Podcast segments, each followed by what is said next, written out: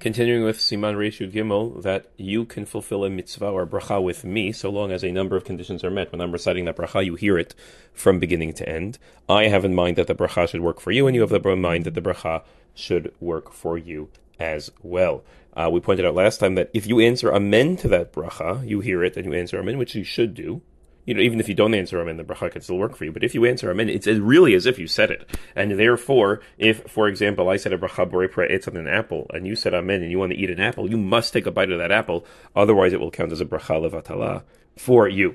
So let's say you have another situation. You honestly can't remember if you made a bracha on an apple or not. You just don't remember. Did I make a bracha on an apple or not? So now you're stuck because you can't just make another bracha just in case because it's a potential bracha levatala, which would be nisir d'oraita. So you're stuck between the rock and the hard place. You can't make another bracha because it might be nisir d'oraita. You can't eat the apple because you haven't made a bracha. So what do you do? So you find me.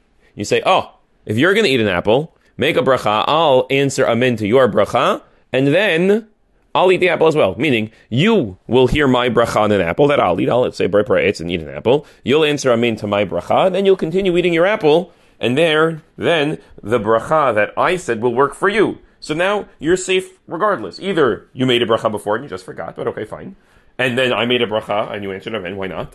Or you didn't make a bracha before, but now you're using my bracha for you, which is a perfectly fine thing to do. So the Yosef writes, Misha.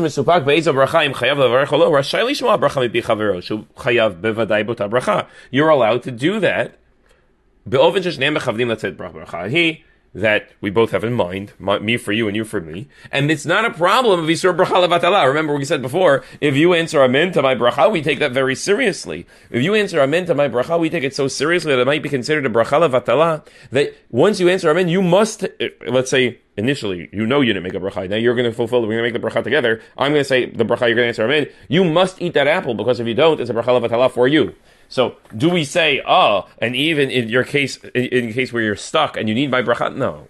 When you can't make the bracha on your own, nonetheless, you can rely on mine because it's as if you made it tnai. It's as if you made a condition. You, it's as if you said, wait a minute, if I already said a bracha, then I'm answering amen, just like answer amen to every other bracha that somebody says, which is appropriate. I don't have in mind to fulfill the mitzvah with him. I hear brachot all day long, and I answer amen because that's the right thing to do. But if you'll say, if I didn't make a bracha and I want to continue this apple, then I'll have in mind that my amen should qualify for the bracha for me. So you have the option to make your amen conditional, and even if you don't state it explicitly, it can be conditional in that way. This is a handy dandy way to uh, help with brachot situations where you can't remember if you made a bracha or not. Have a wonderful day.